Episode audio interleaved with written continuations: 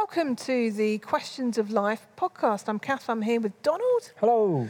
Today we are exploring the whole area of fake news and what is the truth. How do we know what the truth is? Enjoy the show. Now, Donald, fake news is something that's been quite topical probably for about the last year. One of the people who have made it quite famous is the current president of the United States, Donald Trump. He quite often just tweets fake news if he disagrees with anything anyone says or does that is against him. And America finds itself in a little bit of a mess. They've had the election. You've got the two candidates, one who it would seem has been fairly elected as the president in waiting, and a president who it would seem has lost the election. But both are claiming that they have won uh, and just trying to work out what the truth is in the whole situation is a little bit messy and, and problematic. And I think sometimes beginning to work out what is the truth can be a little bit problematic, it can be mm. a little bit messy, particularly when we put the internet into the equation. Now, I was looking at the internet today and I came across a site that listed the top eight hoaxes on uh, the internet that people had believed. Now, one of these hoaxes, this was in at number two. Okay, this wasn't the top one. The top one wasn't uh, appropriate for me to be talking about right now. So I've gone for the cleanest one in the list. So the second biggest hoax on the internet was uh, a YouTuber, so someone that's got a YouTube channel, posts videos regularly. He decided to post a video saying that you can charge an iPod with an onion. and he he you tell me you it. can't. I've tried that. He filmed it. He filmed it and put this video out there. Now, you and I, we hear that and we think, oh my life, there is no way that can be true. But because he'd filmed it and he'd made it seem as though it could happen, uh, lots and lots of people thought, oh, there must be some truth in this. So a few days after he'd posted the video, over 3 million people had watched it. Millions of people had given it a home, the, uh, given it a try. The unofficial Apple website where you go with all your Apple queries, they had said, yes, this is amazing new technology, uh, and were applauding it. And there were news channels in America that were running it as breaking news. There is a new way to charge your iPod. You just think, oh, my life, this one guy the power of hmm. suggestion, the power of what he said it was not true, mm. but so many people were taken in. And so tonight we're just trying to explore this whole area of truth and finding out what isn't the truth, what is the truth. And at the start of it, can you just define a few things for us? So, can you talk about what you think is truth, what you think is fake news, what you think is a conspiracy theory, and what is the difference between truth and belief. So there's quite a few things there, but I think at the outset it's good for us to set the parameters yeah. and establish that. Yeah. So uh, I think that, that, one of the tricky things is working out the difference between truth and belief. And I, I, for the purposes of this evening, let's let's talk about truth being something that's verifiably factual. Okay. So two and two equals four. Yeah. Now that's quite a small section of life that's that's verifiably true. Mm-hmm. Uh, that there's a merger with what we call belief. Now, most people believe things out of what's probable. Mm-hmm. And a strongly held belief uh, isn't necessarily true, mm-hmm. but it might be probable. Okay. Uh, so uh, I would say that I, uh, I believe Christianity to be the truth. Mm-hmm. So I'm using the, for me, it's more probable that Christianity is the truth. Mm-hmm. But actually, I can't verifiably prove every aspect of it. We maybe talk about some of the things that you can prove. So, but for the purposes of trying to work out what fake news is, because fake news is when somebody else declares the opposing point of view as, mm-hmm. uh, uh, uh rather than, I think, rather than have the courage of calling it a lie, mm-hmm. they call it fake news. Now, sometimes I think, I suspect, and this might be an opinion that we might take disagree with, that sometimes the phrase is used because we daren't call it a lie because we know it isn't a lie, so we use it as fake news as a way of trying to put people off that idea. Mm-hmm. But essentially, it's, it's accusing that particular idea of not being true. Mm-hmm. A conspiracy theory is a belief that people hold that the majority of people feel is fanciful and is often rooted in fear. And I think we'll come back to fear in a moment. But it is the idea that there is much more clever thinking going on behind the scenes and that people have planned or deliberately doing something that is misleading the mm-hmm. rest of us. Yeah. And so there are uh, people who are more prone to believe that evil wrongdoing is all planned and there's a conspiracy going on and it, everybody's involved and it's all connected and planned. Uh, I, I tend to subscribe more to the opposite theory, which is named after a word I'm not going to use, which is basically that things go wrong and things happen, and it's not really. They're not people are not actually that clever to have conspired to make it all and connect everything up. Uh, but we'll explore. Then there are some things that some people might call a conspiracy theory that I would call part of my faith. Yeah. So one person's conspiracy theory, one person's fake news is another person's belief. But somewhere along the line, we've got to, to distinguish between what is truth, and truth is verifiably um, a fact.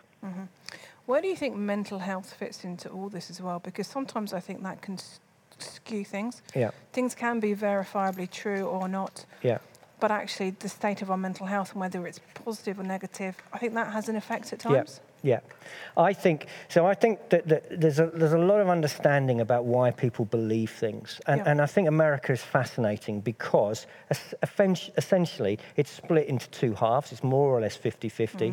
Uh, and each side believe the other side are, de- are deceiving or are not true, telling the truth. So half of the population of America are believing something that the other half think isn't true. So there's not a lot of research as to why people believe things, and it does connect with mental health. So there are essentially two uh, ideas that many of us believe what we want to be true. And so we are more likely to believe something that can, uh, conforms to our hopes, it conforms to our desires. Yep. Conversely, the other half of us are more likely to believe something that is frightening. So some of us choose the thing that's hopeful, mm-hmm. and some of us will be too afraid to choose the thing that's hopeful. And that's where mental health comes in, because when we're not feeling so good mentally, our fears become exaggerated. Mm-hmm. And so the, some people believe what they want to believe because it's wishful thinking. Mm. Other people will believe what they daren't believe. In other words, they daren't not believe something. They're too afraid to dismiss something. Yeah. And often when we're feeling well, well mentally, we can dismiss something as well. That's, that's not something to be alarmed about. When we're more low, more vulnerable, perhaps less people to talk through things through with, our fears become exaggerated. So, uh, our beliefs based in fear, we're frightened of something, become uh, stronger when we're feeling low mentally. So there's this that sort of axiom, that sort of thing, either h- believing what we want to believe because it makes us feel better, or not being uh, confident enough to do that and believing uh, what frightens us. And the other sort of parameter, diam- uh, axiom, is is between uh, conformity and non-conformity. So some people will tend to believe what everybody else is believing. Mm-hmm. In fact, most people tend to mm-hmm. believe that. So if something is very popular, if you look at your onion site and it says Yeah. 3 million, you think, well, it must be true because mm-hmm. 3 million people believe that. Yep. If your friend tells you that your iPod can charge, uh, be charged by an onion, some, most of us will go, well, it must be true because the person I trust told me that. Yep. But then there is a second group of people who are prone to non-conformity. Mm-hmm. So the more people believe something, the less likely they are going to, be- to believe it. So the very fact that millions of people think this, it must be a conspiracy, it must be not true. Mm-hmm. The problem is that what we need to get to is not making our beliefs on hope or fear, not making our beliefs on conformity or non conformity, but trying to get as close as we can to the truth. And the Bible talks an awful lot about searching for truth. And it's really, really important that we don't just believe what makes us feel better or what we're afraid of, but that we seek and search for truth. And Jesus talks a lot about this seeking and searching for truth. And truth may be the thing that brings us hope, or it may be uh, make, makes us alarmed. But at the end of the day, we have to make decisions based on truth, not on what we want to be true. So, thinking about America, thinking about having a president, there are many, many people in that country that, because of the role, believe and respect that. And if you look at other areas of life, if you look at um, the armed forces, say, somebody's given a direct order by a superior, there's, there's kind of like a, a respect and a, and a, chain of command in some areas of life. But if we look at, at America, so there's a section of America that believe whatever he says is the truth because he is the president. Um, and there isn't much weighing and testing and searching for the truth. And some of those are Christians.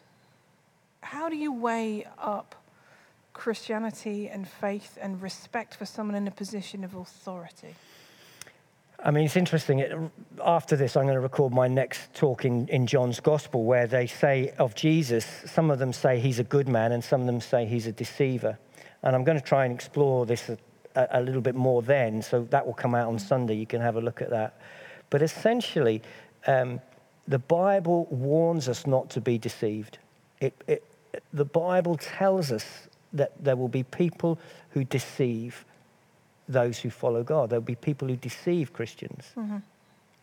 So the fact that there are Christians who think that Donald Trump is right and there are Christians who think that he is wrong, that's, if you like, expected in the Bible. And there are some ways that we need to try and work out whether a person is trustworthy. And there are some things that are objective. So one of the things is to look at is do they have a track record of telling the truth? Mm-hmm. And the Bible tells us that we're to weigh and test what people say, and it takes very seriously lying. It's one of the Ten Commandments. And if a person has a history of lying mm-hmm. and has a history of exaggerating or not telling the truth or, or whatever, mm-hmm. then we have to mistrust what they say. Mm-hmm. Blindly trusting somebody because of their position is warned against in Scripture. Mm-hmm. It's not a good thing to do. I think there's a lot of evidence to suggest that Donald Trump has a history of not telling the truth. I go back to his great his presidential election when he said there were uh, uh, millions of people watching, and verifiably there weren't a big crowd, as big a crowd as he said. And from that day on, I think there are lots of evidences of things that have not been true. The second thing that the Bible talks about is looking at the integrity of an individual. And are they a person of compassion and of care and of gentleness and of grace? And I think we can't separate how a person behaves in their private life from their ability to be trusted. And I know this is a controversial area in politics, and controversial area in our own nation around political figures. And, and I'm not saying that politicians have to be um, scrupulously moral. I wish that was so. Mm-hmm. But I think we have to ask questions when a person lies to their own family mm-hmm. as to whether that might mean that we need to weigh whether they lie to the public. Mm-hmm. And I think the Bible encourages us to look at the lifestyle of people who lead and, and, and who, who we trust. Mm-hmm. So I think that, so I think firstly we need to, to, to check, we need to say to ourselves, as I'm living out a biblical life, I need to be aware there'll be people who come to try to deceive me. I mustn't believe everything I'm told. Secondly, I need to look for where there is been untruth. And third, I need to look at the lifestyle and the integrity. Mm. I think another area, and we'll look at that, I'll look a bit more in John's gospel, because trying to say why was Jesus trustworthy mm-hmm. is a whole area of motive. Mm-hmm. And why do people say, what's in it for them to say this? Are they people who serve or are they people who are making money out of a situation or seeking power out of a situation? I think just, I mean, I'm an, not an expert, I'm just observing the American thing, but it breaks my heart, really seriously worries me the way Christianity has got embroiled in this in America. And what is undoubtedly true is that Donald Trump has promised the church certain political decisions that matter to a lot of Christians. And he's delivered on those. Mm. And th- there's no doubt that he has pursued some policies that the church wanted in America. Mm. My own view is that that doesn't mean that he tells the truth. Yeah. And that actually truth is more important than political bribery mm-hmm. and giving me just what I want. Mm-hmm. But also, we've talked about Christianity being divided in America. He has delivered for white Christians. Mm-hmm. And our brothers and sisters from the black Christian community do not experience the same things. And I think for me, as a member of the body of Christ, that's really important to hear, and that mm-hmm. it's really important that our leaders do what is right for all sections of the community, yeah. particularly those who are disadvantaged, particularly those who are unwell. Mm-hmm. And that's a big issue in America and the healthcare, mm-hmm. and particularly uh, those who are poor. Mm-hmm. Uh, so I don't feel comfortable with the way the church has prioritized certain political objectives in America. And I know we're getting political, and I refer you to some of the other questions of life we've done in the past. But for me, it's, I do not want to associate Christianity with the policies or the lifestyle or the mannerisms of Donald Trump, and I can't condone that. So there comes a, a, a respect for the role, but there's not a blind belief. Mm. There's a, from a Christian perspective, a prayer for the person in that role. Yeah. A prayer that God would change, move, work in their lives, A prayer that others would be able to see and discern the truth, but not a just because you're in that role, I'm going to just blindly believe yeah. everything that you say. Yeah. Now, that whole phrase that you talked about, blind faith and trust, is often something that is thrown at Christians. That actually, oh, you just you just believe it. You don't really delve into it. Uh, you're not really interested in the truth. It's just a crutch. It's just a reaction. Talk a little bit about about that and whether you think that's true or whether you think that Christianity is the pursuit of truth. So we talked about belief being based on probabilities, on, on trying to get as near to the truth as you can. And so I think we've talked about this in previous, in early questions of life. But for, for me, there are some facts. There was a man called Jesus, mm-hmm. undeniable fact. Yep.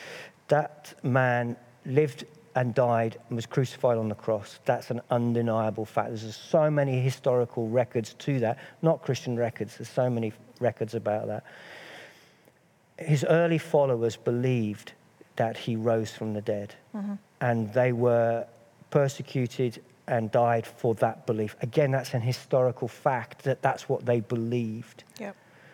Now, those things make it probable for me to take very seriously the words of Jesus. The other undeniable fact for me is the existence of us, mm-hmm. of creation, of life, of nature, of the universe. That we exist, that's a fact. And that what is also factual about that is that it's remarkably complex and that our existence on this small planet is remarkably lucky, remarkably coincidental. That's a fact. Mm. I would say that that points to the probability that God exists. Mm-hmm. The prob- so I have two probabilities. The probability is that God exists through nature. Yep. The probability for me is that Jesus was somebody significant because 2,000 years later, we are still talking about whether he did or didn't rise from the dead and the impact that's had on the world. Mm-hmm. So, those two probabilities make my belief in Christianity and my belief in the Bible, to me, credible and rational.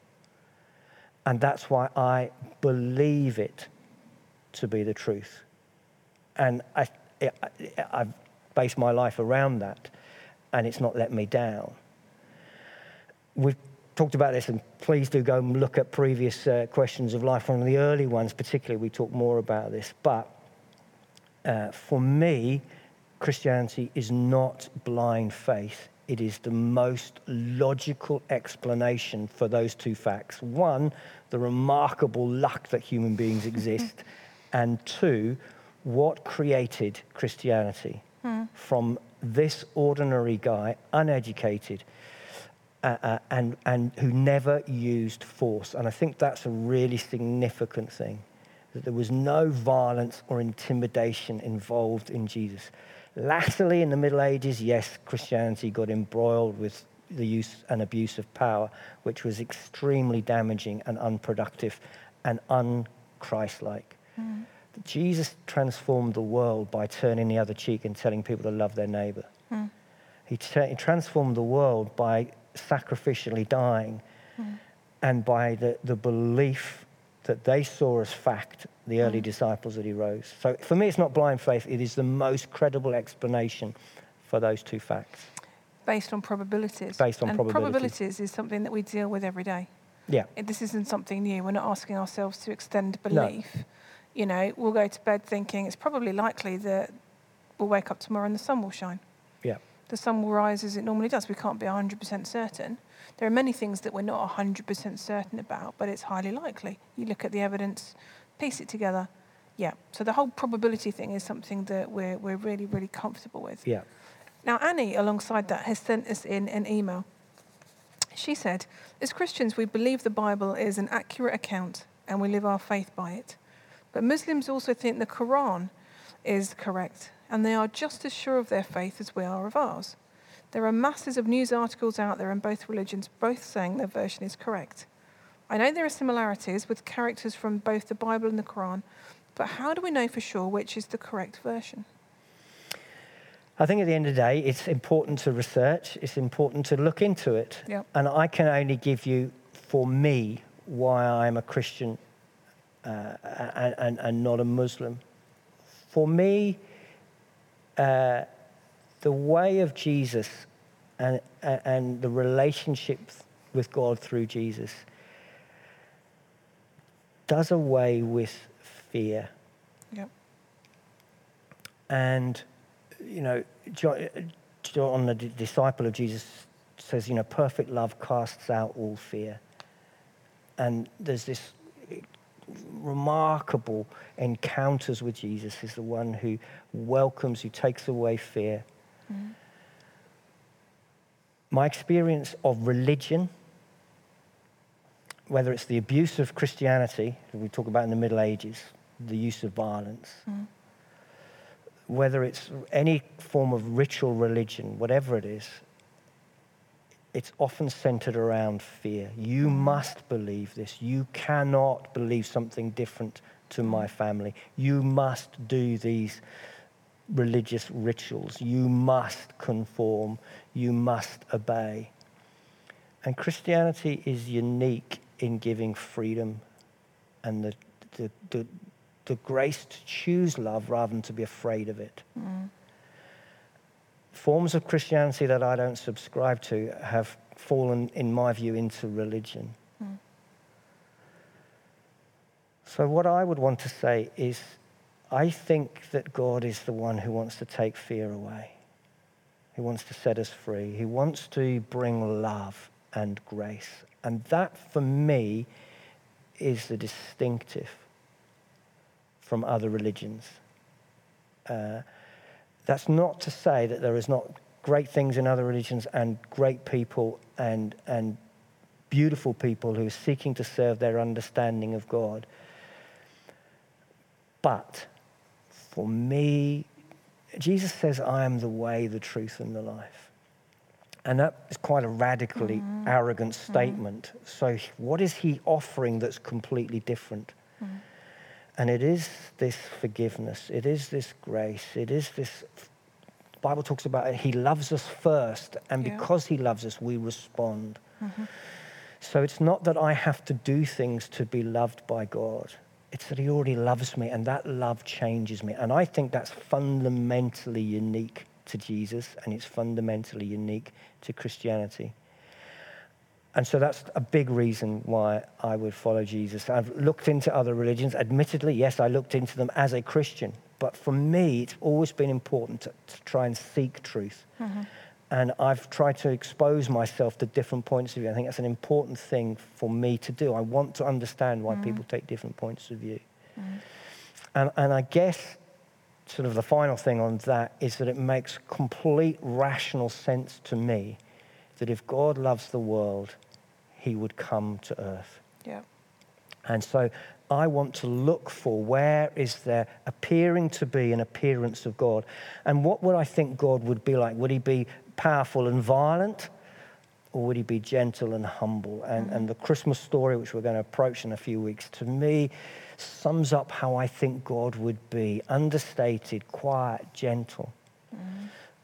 It's rare in other religions to have a concept that God becomes a human being. Mm-hmm. In fact, most of the other religions consider that to be blasphemous. Mm-hmm. But to me, that makes perfect sense. If I want to save humanity, I've got to come among them. Uh, so to me, there's lots of ways in which Christianity makes much more sense. So I would encourage people to look into the place, place of fear, and we'll keep coming back to this yeah. when you come at conspiracy theories and all these things. Look where the fear is, and when we come to Jesus, we need to be free from fear. Absolutely, and as you say, I think there are a lot of good things that we can uh, learn from other religions. Absolutely. There's a lot of great practices. There are a lot of great people. I mean, we have links with lots of people here, different uh, faiths, because we think that's really important. We, we don't want to uh, judge and be elitist. We want to encourage everybody. But ultimately, we believe that it's Jesus, that Jesus is the one who points the way to heaven. And this whole thing about fear for me is really, really important. Because I think as I look at other religions, the onus is on the individual and the fear is on the individual. If you mm. are not good enough, you are not going to make it. So life becomes more of a legalistic chore that I have to do this, I have to do that, rather than a, a response to a God who loves me and says, Come mm. as you are because of Jesus. I can transform your mm. life. Mm. And that is radical. That is the only religion that, that as you say, goes in that direction. Yeah. It yeah. is absolutely incredible. And I think, why would I want to jump through a thousand hoops when I'm invited? And I'm asked to just say, I've stuffed up, I'm sorry. I, I want to go your way. I've got three sons, I've got three kids, and I can see the attraction of control whereby they have to believe what I believe. Mm-hmm. And that I use fear and intimidation and isolation and rejection should they choose not to be Christians. But ultimately, I rejoice that Christianity isn't like that. Mm-hmm. And that I continue to love them, whatever their faith choices are, Mm. And there's no question of anybody being put out of the family mm. or, or, being rejected or no conf- need to conform. Mm. And one of the things that's difficult is that lots of us experience our kids not following mm. our faith. But I would far rather that freedom and that choice mm. than any religion that uses the community to control. I uh, followed various missionaries and mission agencies and uh, some of them each day give a little prayer request. And today there was a prayer request for a lady who lived in a Middle Eastern country, and uh, she got married quite young. Her husband rejected her when he found out she couldn't have children, so she then uh, decided to adopt a son, adopted a son, and miraculously became a Christian. Completely transformed her life. The son obviously discovers this and beat her black and blue and kicked her out of the house and has completely disowned her. And uh, she just said, Please pray for me because I love Jesus and I know that He's the way and I don't want to give that up. But I love my son too. Uh, and so she's stuck in this situation where life is incredibly difficult, that she's gone against everybody else. But for me, again, that we go back to the first ever Christians. That says something about why you pursue Christianity in the mm. face of great persecution, even today. People are like, there is something about Jesus and my relationship with him that is so incredible, that it is truth, that is all life changing and consuming, that even in the midst of the most horrific situations, but I still believe, mm. I still love him, mm. because that's the transformation that, that he brings, because he is the truth. Because it isn't about the fear, it isn't about the rejection, it isn't about the legalism and having to be perfect. It's about the love. Mm. And, and I love that. Now, we've talked about this a little bit before, but I want to just chuck it in there uh, just because we're talking about the truth. Talk about Jesus being the truth. We also talk about the Bible being the truth. Just remind us how we know that it is actually what God intended, that it's not man made, that it's not, this is what we've decided to write so that you will follow and believe. Yeah. I mean, the Bible, it's a, it's a, it's a belief that it's true. Uh, there are lots of historical accuracies in it, lots of things that are historically true. But essentially, I believe it to be true for two major reasons. Mm-hmm. Once I believe in God and I believe that God will come to earth, I find it difficult to believe that He would allow the record of that to be inaccurate. So for me, a God that can make the universe, that can make the woodpecker, which I often talk about, that can make uh, all these wonderful things that we celebrate in nature, I think he can make sure that the Bible tells us what we need to know.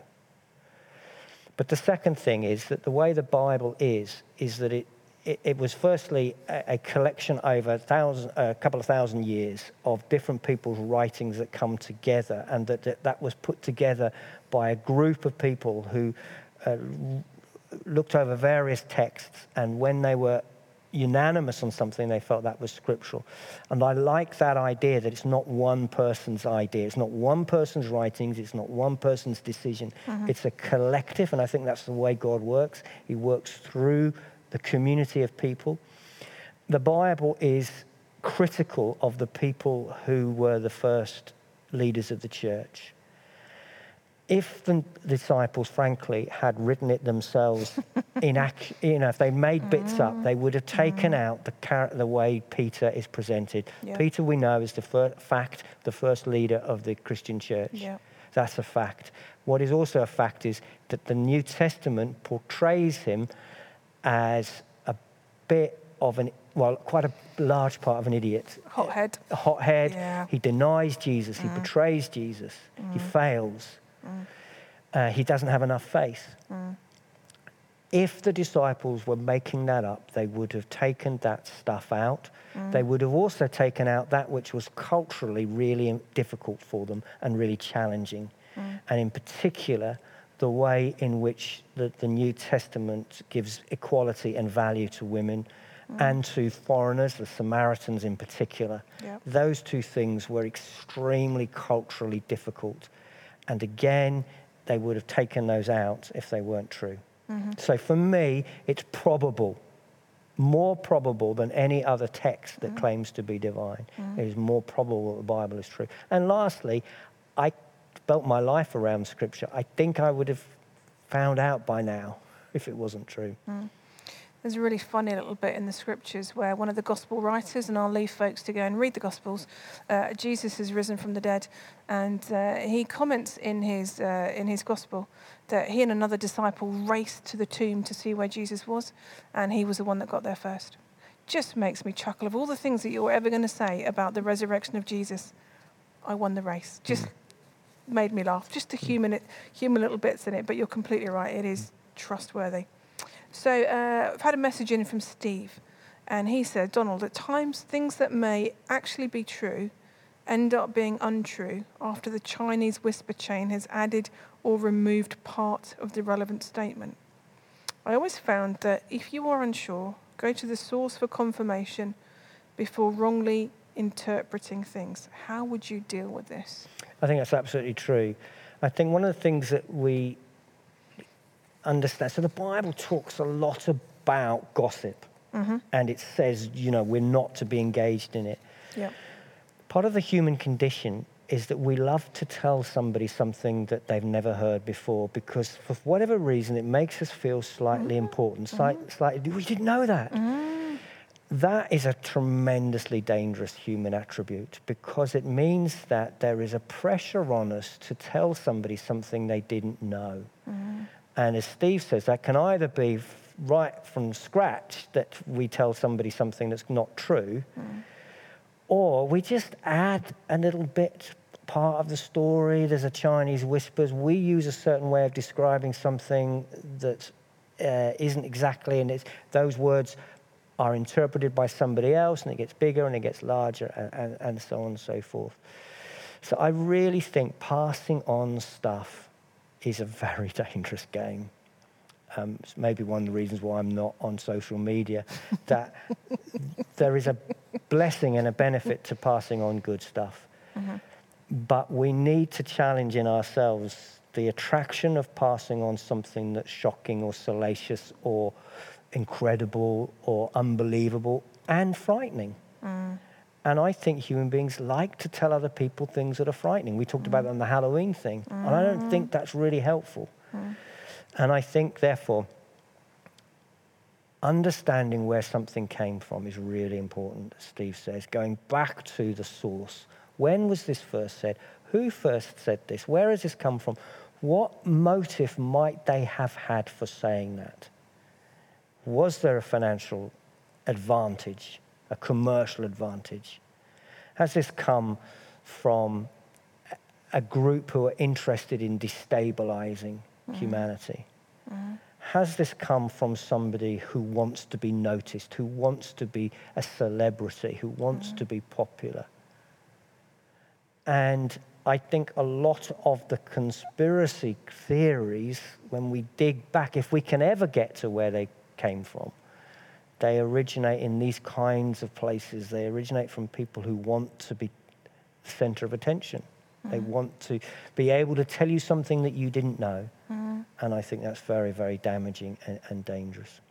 So if we bring it down to a, not necessarily a, a celebrity level, but to our level, how do we deal with the truth? How do we protect the truth? I mean, we talked a little bit about going back to the source, but, but how do we do that in our everyday relationships? How can we be people of the truth?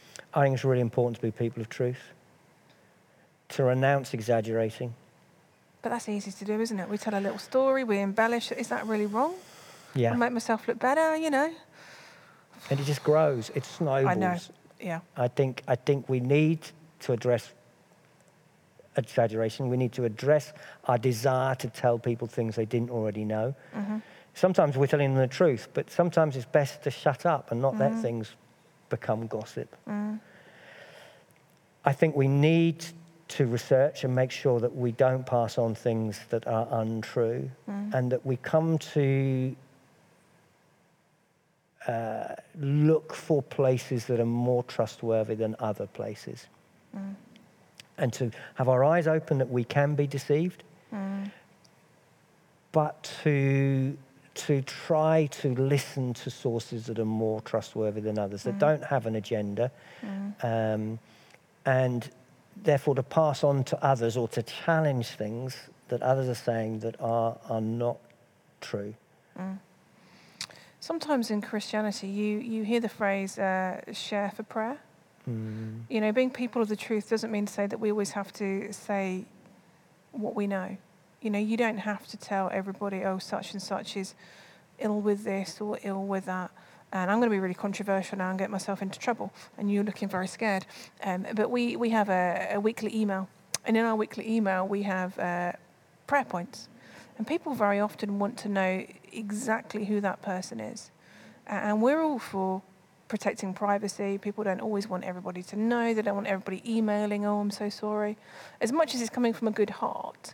And, and there is a sense that we can still pray for people without having to know everything and their exact name. That just because we have the best of intentions to want to pray for people, again, that doesn't mean to say that we share everything that we know. We have to retain this sense of confidentiality and we don't always have to tell everyone everything that we know. Mm, mm. I think that's really, really important. Yeah, yeah. But also, alongside that, do we have to be truthful um, all of the time? Now, that's a strange question that I'm asking. So, say I say to you, Donald, uh, do you like my hair? And you're sitting there thinking, like my mother, Kath, it needs brushing. You need to get it cut. You can't get it cut because we're in the middle of a lockdown. You know, it's a frivolous example. You could sit there and say, Yeah, Kath, actually, I hate it. Is it okay to dodge the question uh, and, and, to not tell the truth? Where's, where's the, the line there? Well, there is a there is a fundamental difference between telling the whole truth and lying. Yep. So there are times when to betray a confidence is wrong, Mm-hmm. And that so we don't say everything we know. Mm-hmm. We respect confidentiality. There may be people who have wrong motives for trying to find things out. So that I don't necessarily answer a question. It's not lying. Mm. I'm ref- refusing to answer the question. I think there are times when it is good to find ways of neither lying nor telling the whole truth. Mm-hmm. Um, So what would you say about my hair? it's interesting. it's, it's well, there are kind of phrases like that's, that's it's, it's, it's different to how it was. You've, you've spent a lot of money on it. You've changed it. I don't know. uh, I, I mean, I get into all sorts of trouble. It's really difficult. It is hard. Um, and some, there's a place for sometimes saying, I think with the, pe- I think the, sometimes if people ask you the question, then they deserve the answer. they shouldn't ask the question. But uh, I would rather be known. There are two things that I would want as my reputation. The one is I want to have a reputation for not gossiping. mm-hmm. So I would rather people say, Donald didn't tell me anything, Mm-hmm. than Donald will tell me anything I want to know. Mm-hmm. And I also want a reputation that if I do say something, that it's trustworthy. Mm-hmm. And to lose, it takes a moment to lose people's trust, and it takes Mm-hmm. years to, to win it back. So I think we want to be people who try to speak the truth, Mm-hmm. but we have to be people who withhold saying things at times because that is more important. That is a greater act of love Mm-hmm. to withhold saying things. Sometimes that's really tricky and, mm. and difficult. Some people have like a saying that, that they say to themselves, "Is it true? Is it helpful? Will it build somebody up? Do I need to say it now?" Yeah, absolutely. I think that's You brilliant. know, just just trying to work work that out. yeah. And I'm not always sure we're so good at any of those things.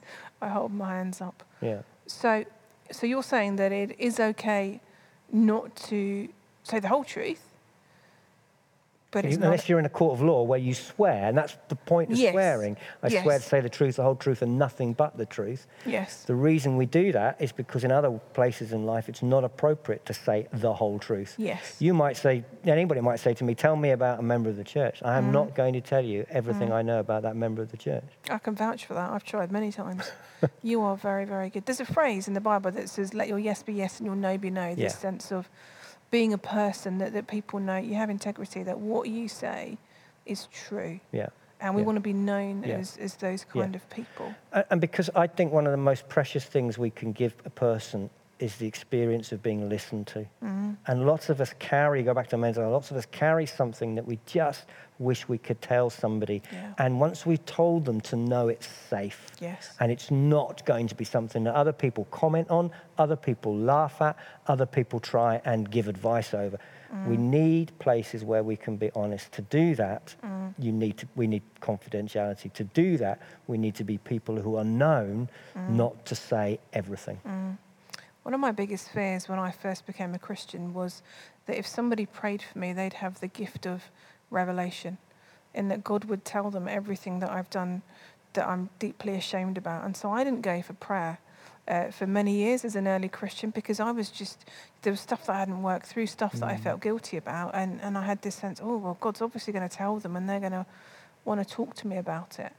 And then I decided I would only go and pray for people that I wouldn't, I would only be prayed for people that I wouldn't see again because I didn't trust that if I, if I share who I am, because I've been quite hurt and damaged in my life, it was a lot to trust somebody with me. And so I was mm. like, I'll trust someone that doesn't know me because then there's no repercussions. They won't know anybody that I know. It won't go any further. And that was really sad. Both of those things were, were really, really sad that I didn't feel confident enough to just say, Do you know what, this is me. This is my baggage. This is what I'm, I'm worrying about. And believe that somebody could hold it and pray with me and not judge me and love me and it would be okay. I mean, I'm a different place now. And eventually I got over that. But I think that's an issue for so many people. And I think some people have been hurt and let down in that area in Christianity. Mm. That they have shared, they have trusted someone that, you know, please pray with me about this. And somehow it's got out. And that can be one of the most damaging Absolutely. things ever. And we have to closely guard and, and protect that. And, and I think we make sure there are people in positions of responsibility in, in these areas that do have the right character, that are trustworthy, uh, Mm. and that are accountable. But that is so damaging when, Mm. when that goes wrong Mm. uh, and that isn't adhered to. Okay, so we've got fake news, we've got trust, we've got us, and how do we trust? There's stuff going on at the moment. Let's think of um, COVID, let's think of the vaccine.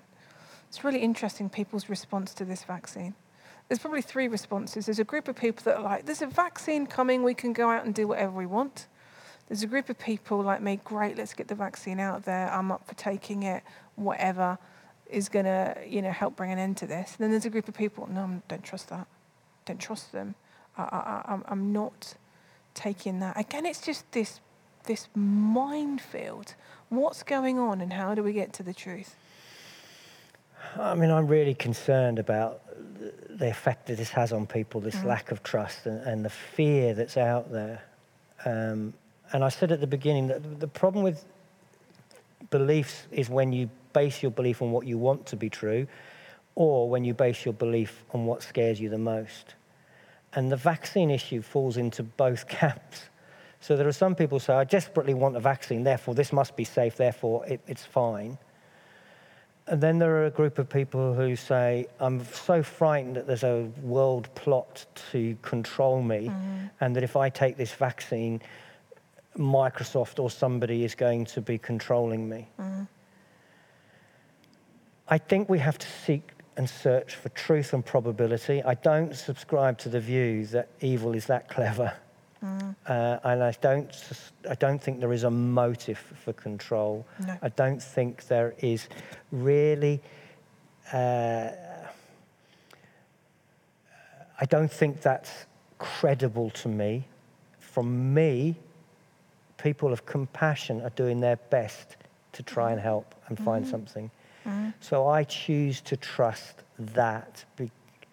And again, where does the rumors about vaccine come from? Where it's very mysterious when you get to the who first said it, where did it first come from, and Russia. uh, and well, there's a fear that, that there is there's, a, there's Yes. a, uh, an interest in stopping people taking it Yep. to destabilize a community. But I guess for me, the bottom line is I don't want to be driven and led by fear.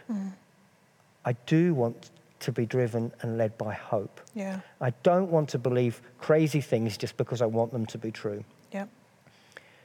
But if I'm going to err on one side or the other, Mm. I want to err on the side of hope, not fear, because I don't think God intends me to live my life ruled by fear. Mm.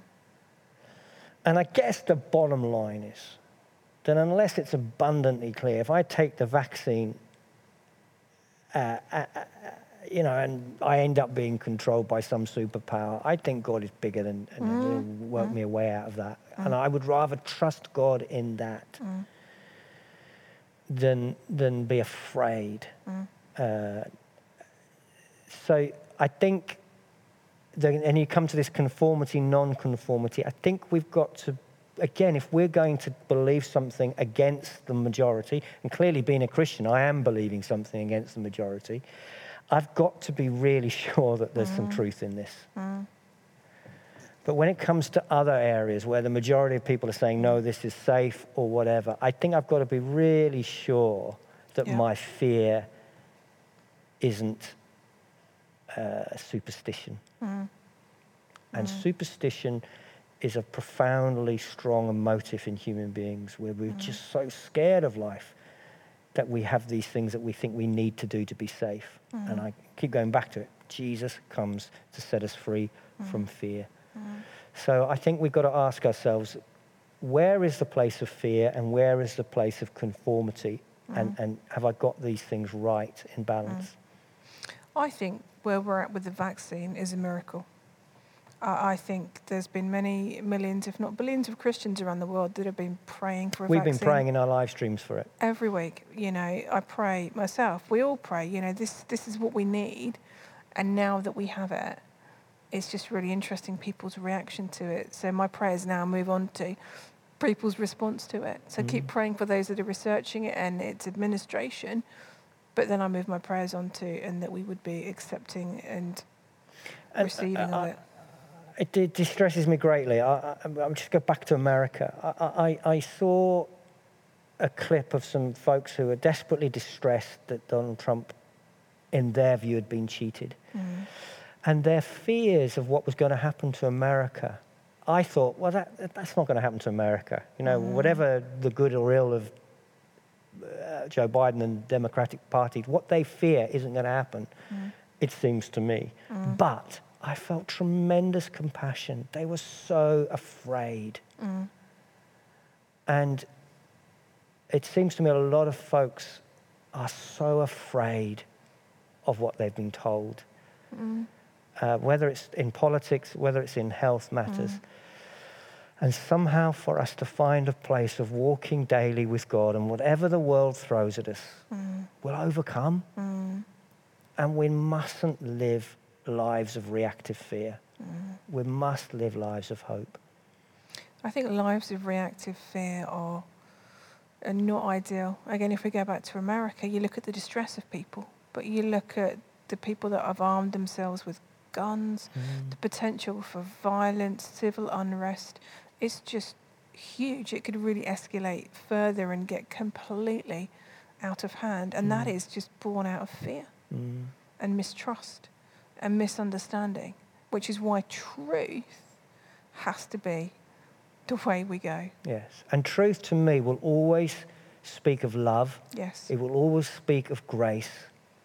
Truth will not provoke violence. No. No, truth is about the peacemakers, the Yeah. uniters, those that look for the oppressed, the poor, Yeah. the captive. We set people free. We raise people up. We don't squash them Yeah. down and suppress them and name call and everything else, Mm. which in the heat of the moment is difficult. Mm. But that's what we're looking for, and that's why we need to pray for our leaders. That's Yeah. why we need to pray for the leaders of our, our nations around the world because they're such key figures. You know, we, we here in the UK, as you've already said, we've got uh enough of our own issues to be praying about and people Mm. to be praying for Mm. i- in that whole area. Mm. Mm. I've got a message in from Amy. Uh, I heard a comedian once tell a story about honesty. When a woman asks, Does my bum look big in this? Or does this dress look okay? Never look, just say yes. As soon as you look, you're in trouble. They then start assuming you looked as you were unsure. She goes, Hmm. Okay. I know nothing about these things. So apparently you don't look Okay. Because if you look, you're like, oh, yeah, maybe, maybe. Okay, we are moving towards the end of our time. Do you, anything else that you want to talk about that we've not yet mentioned? No, not that I can think. Just to encourage people to. I guess one of the things I would say of myself is that I, I believe in, in seeking truth. I Mhm. think that's a lifelong journey. Therefore, I have changed my mind on things. So is that a deliberate thing you Yes. do? It's a deliberate decision each yeah. day. I am looking for Well, the truth. I say not each just. day, but I'm not just modelling my way through life. yeah, yeah. I think it's important. I'm in my 50s, and it's important to not just believe what I've always believed, but Mhm. to challenge and to question. And there Mhm. are aspects of things that I have changed my mind on. And I take seriously that, that that Jesus saying there is the risk of us being deceived. And whatever I hold strongly, I need to keep questioning it. And if it's Mhm. true, it will prevail. Mm. It's the same with doubt. You know, doubt is a good thing if it causes me to question and to come out the stronger. So we mustn't be afraid of questioning ourselves, of looking um, and recognizing, okay, am I just believing what I want to believe, or am I just believing what scares me? Mm. Or am I just believing what everybody else says? Or am I refusing to believe what everybody else says because I think I need to be different? Mm. And working out where we are on those things and just being honest with ourselves and reevaluating all the time. Mm. A- and, and don't be afraid of change. Don't be afraid of saying, I used to think this, but you know what? I realize now I, I was wrong on that. Mm-hmm. All of that has led me closer and closer to Jesus uh, and, and more and more convinced of what we talked about, the truth of who he is. Mm. But some of the things I thought about Jesus, I was wrong. Mm. And I'd got it wrong. Mm. And I think there'll be things in 10 years' time, I will say, you know, some, that, the way I answered that question on questions of life, I was wrong. I've mm. gone back and looked at it and I've got it mm. wrong. And I think that humility mm. and willingness to seek the truth and always be, susp- I'm always suspicious of people who know the answer to everything, which is really a bit crazy. These things where you ask me all these questions, don't trust me. Because if I knew the answer to everything, I, I would be bound to be wrong. So just encourage people to seek truth. Don't think you've got it all wrapped up, neatly packaged, and you know everything. Okay, my final question for you. Uh, lots of people go looking for the truth on the internet, particularly about Christianity. So, uh, just quickly, how do you know which is a good Christian website to look at, which is a good church? because there's so much out there that we would say that's not healthy. Health, wealth, prosperity. Yeah, follow the money. Okay, Don't go for anything that's about money. yeah. So pay for your prayer to be answered. Or, Yeah, yeah, never have to pay for it. Uh, Don't have to pay to have a I- uh, I- handkerchief I, sent I to you. I think you look for the nature of Jesus. You look for grace. hmm You look for humility, hmm gentleness, Mm-hmm. kindness, peacemaking, loving enemies. Most of the reasons why I don't have something to do with certain preachers or websites or whatever are because they break those principles. They, I don't think they behave like Jesus. It's so. Don't believe everything you read on, and here on the internet. It's far better to go with people you can question and challenge. And you know, if you, you